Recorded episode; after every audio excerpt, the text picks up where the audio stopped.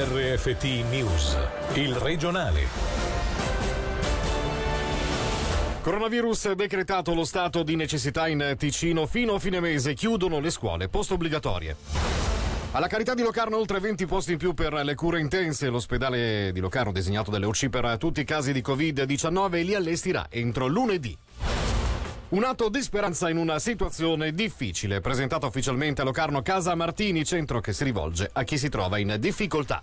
A partire da domani o dalla mezzanotte di questa sera è decretato lo stato di necessità sull'intero territorio cantonale sino al 29 marzo 2020 lo avete sentito dai titoli e anche adesso dalle parole del Presidente del Consiglio di Stato Cristian Vita è stato dichiarato lo stato di necessità in Ticino. Sono numerose le misure prese, tutte come sottolineato a Palazzo di Governo, per rallentare la diffusione del coronavirus ed evitare il collasso degli ospedali ticinesi. Attualmente sono 11 le persone ricoverate in cure intense per il Covid-19. Sulle 128 positive 27 sono state ospedalizzate. Sulle novità di oggi sentiamo Alessia Bergamaschi. Scuole chiuse fino al 29 marzo, tranne elementari e medie, chiusura imposta dal governo ticinese anche per cinema, teatri, palestre, discoteche, non per i ristoranti. Dovranno garantire le misure igieniche, le distanze necessarie e accogliere, personale compreso, massimo 50 persone. È quanto stabilito dal Consiglio di Stato ticinese, insieme al divieto di tutte le attività sportive su suolo cantonale, dichiarando lo stato di necessità. L'obiettivo primario è rallentare la diffusione del coronavirus con i casi positivi praticamente praticamente raddoppiati nel giro di pochi giorni, un segnale che ha spinto l'esecutivo cantonale a intervenire in maniera drastica, come annunciato dal presidente Cristian Vitta. Si tratta di misure che siamo consapevoli limitano ulteriormente la libertà e incidono in maniera importante nel quotidiano di tutti, ma si tratta ora di fare un ulteriore passo a tutela di tutta la collettività e in particolare delle persone che sono considerate più a rischio. In questo senso è richiesto un forte e accresciuto senso di responsabilità da parte di tutti affinché tutte le misure direttive siano scrupolosamente rispettate a beneficio di tutti. Ognuno con il proprio agire individuale è chiamato a contribuire nella gestione di questa delicata situazione dando un concreto seguito a tutte le misure in vigore e alle indicazioni di igiene delle autorità sanitarie. A dipendenza dell'evoluzione della situazione siamo pronti, se necessario, anche a introdurre ulteriori misure. In generale sono stati vietati gli assembramenti con più di 50 persone, sia pubblici sia privati, con un appello rivolto ai giovani al rispetto di tutte le norme in vigore e uno rivolto anche alle persone più vulnerabili a causa di patologie già esistenti o dell'età, evitando tutti i contatti che non siano strettamente necessari se non vitali, non prendendo nemmeno i trasporti pubblici.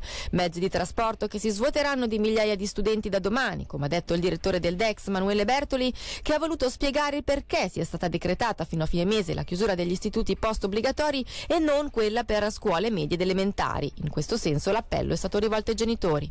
Le scuole dell'obbligo rimangono aperte con l'obiettivo unico e imprescindibile di evitare o ridurre al minimo i contatti intergenerazionali, che sono quelli che possono contagiare il grosso gruppo a rischio, le persone anziane, fare aumentare le ospedalizzazioni e creare un problema sanitario che vogliamo evitare. Per questo motivo e non per altri motivi, segnatamente non per motivi scolastici, è bene che le scuole dell'obbligo continuino la loro attività. Sappiamo che non è facile, sappiamo che c'è molta pressione, ma io chiedo a tutti di lavorare in un'unica direzione e comprendere questa misura per quello che è una misura di carattere sanitario e non di carattere scolastico. Chiedo ai direttori di collaborare, ai docenti di collaborare e chiedo soprattutto ai municipi, so che alcuni hanno eh, pensato di cominciare a ragionare sulla loro scuola, di non prendere decisioni diverse da quelle che sono state prese dal governo, perché questo aprirebbe il fronte di lotta contro questo virus in maniera inutile, cedendo a una possibile pressione esterna. Se qualcuno si prendesse questa responsabilità deve anche prendersi la responsabilità del contagio intergenerazionale che questo crea nel proprio territorio. Io questo lo voglio sottolineare, è un punto estremamente importante.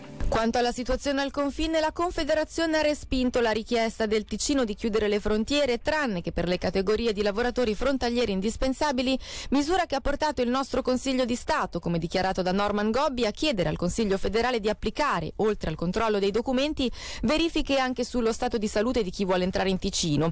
Subito dopo l'incontro tra deputazione ticinese alle Camere e Consiglio federale abbiamo sentito il consigliere nazionale Marco Romano. Abbiamo incontrato la Presidente della Confederazione I consiglieri federali Berse e Maurer per uno scambio di opinioni e per capire quali sono le riflessioni in corso nel Consiglio federale.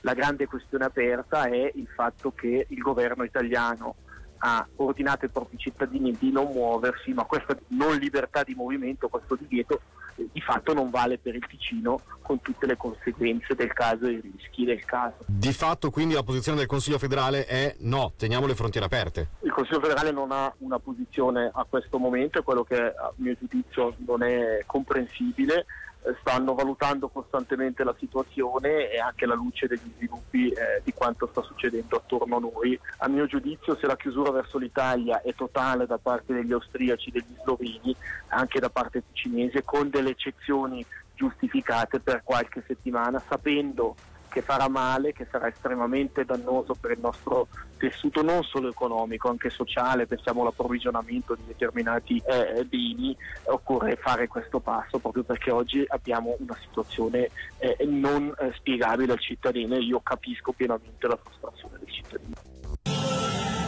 Oltre 20 letti in più per il reparto di cure intense, quanto annunciato dalla direzione dell'ospedale regionale di Locarno, struttura scelta dall'EOC per concentrare tutti i casi cantonali di coronavirus.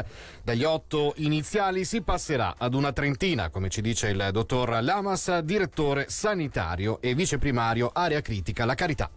Partiamo da 8 letti di 72 ore fa per arrivare progressivamente verso metà fine della settimana prossima a 32 letti. Chiaramente il più grande problema per noi è trovare del personale specializzato, ma ci sono tutti gli ospedali dell'ente ospedaliero che si stanno sacrificando dandoci personale per riuscire ad aprire questi letti. Saranno liberati anche 180 letti di degenza, quindi bisognerà eh, spostare dei pazienti. Quanto è difficoltosa questa operazione? Diciamo che stiamo cercando di rendere questa operazione la meno dolorosa possibile, nel senso che abbiamo programmato un progressivo trasferimento dei pazienti sia verso dei reparti subacuto che eh, verso i, gli altri ospedali dell'ente ospedaliero. Chiaramente questo richiede una grossa organizzazione, siamo in contatto con i servizi ambulanza che eh, con noi stanno pianificando il tutto, anche perché eh, visto che diventeremo l'unico centro Covid del cantone, dobbiamo anche eh, prendere i pazienti che attualmente si trovano all'ospedale italiano e lasciare i colleghi, che ringraziamo enormemente per il loro lavoro, riindirizzare l'attività dell'italiano perché, come può immaginarsi, non possiamo non tener conto anche della salute dei ticinesi che non sono infettati con il Covid. Può funzionare avere un unico centro per il coronavirus in Ticino? Vedendo l'esempio cinese non siamo in grado di costruire un ospedale in dieci giorni, questo è dato per assodato, dobbiamo fare con quello che abbiamo. La nostra opzione attuale è questa, non vuol dire che tra un mese ci inventeremo qualcos'altro. Bisogna essere estremamente reattivi, fluidi, predire quello che avverrà è estremamente difficile, ma ci stiamo provando e questo con tutte le forze sanitarie dell'ente ospedaliero. Com'è la situazione al momento? È sotto controllo? Per fare un letto di cure intense si progetta in mesi di lavoro. Questo cambiamento lo stiamo facendo in meno di una settimana. È un lavoro enorme, ma vi sono tantissime persone eh, dedite all'interno del nostro ente che stanno veramente lavorando 24 ore su 24 per fare in modo che si possa far fronte all'aumento dei pazienti senza diminuire la qualità delle cure. Il commercio locale è in ginocchio, ma siamo pronti a mettere in atto delle azioni forti. Il presidente della società commercianti del Mendrisiotto, Carlo Cohen, parla del momento difficilissimo che stanno vivendo molti negozianti della zona, colpiti ulteriormente dalla situazione dovuta al coronavirus. Sentiamo un estratto dell'intervista che vi proporremo in versione integrale dopo il regionale. Il commercio locale è assolutamente in ginocchio. Abbiamo dei grossissimi problemi, però io voglio dire una cosa sinceramente, se per riuscire veramente a debellare questa pandemia dobbiamo avere un grosso senso di responsabilità e chiudere tutte le nostre attività commerciali per 15 eh, giorni, noi siamo pronti veramente a farlo, però basta che questa cosa venga fatta subito e venga detta subito. Aspettare eh, il passare del tempo mh, mm, non può fare altro che peggiorare la situazione, quindi se dobbiamo prendere delle decisioni forti è meglio farle subito. In un momento di incertezza generale c'è chi vuole dare un messaggio di speranza. È stata presentata ufficialmente oggi Casa Martini, il centro di prima accoglienza del Locarnese, rivolto in particolare a tutti coloro che stanno vivendo un momento di difficoltà. La struttura è gestita dalla Fondazione Francesco per l'aiuto sociale, diretta da Fra Martino Dotta e da Marco Pelosi. Sentiamoli.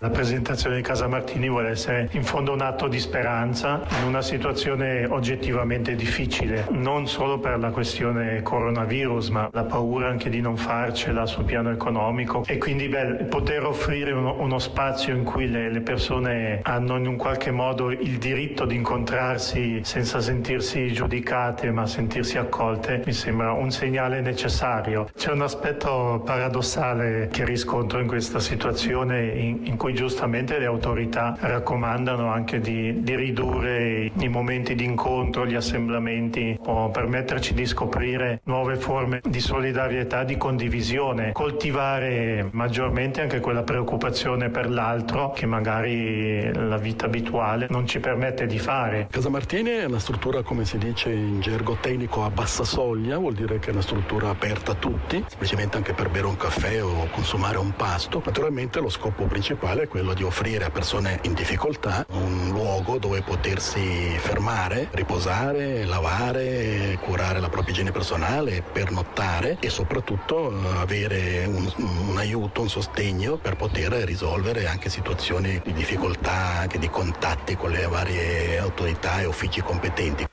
Un messaggio di speranza, come dicevamo, con Casa Martini e vediamo se il nostro ospite che abbiamo in diretta può portarci un messaggio di speranza da Berna, dove è stato oggi. Luca Albertoni, direttore della Camera di Commercio. Buonasera Luca. Buonasera a tutti, buonasera. Grazie per uh, la disponibilità, so che sono settimane, neanche giorni molto intensi. Dichiarato lo stato di necessità in uh, Ticino, diverse restrizioni, frontiere praticamente semichiuse. Uh, da Berna, direttore, cosa, cosa, si sta portando in Ticino e qual è la sua lettura della situazione? Ma non è che possa portare notizie particolarmente positive, nel senso che la situazione la conosciamo ormai tutti. Eh, porto una grande attenzione da parte dei miei colleghi delle altre Camere che ho incontrato oggi, eh, grande attenzione verso quello che succede a Ticino, anche una grande comprensione e chiaramente preoccupazione verso il mercato italiano che resta un mercato d'esportazione per tanti altri cantoni, non solo per il Ticino. Ecco, quindi diciamo c'è un aspetto umano che è molto interessante ed è molto positivo. Poi sugli aspetti concreti, vabbè, abbiamo sentito oggi le varie comunicazioni, quindi non è che possa aggiungere molto.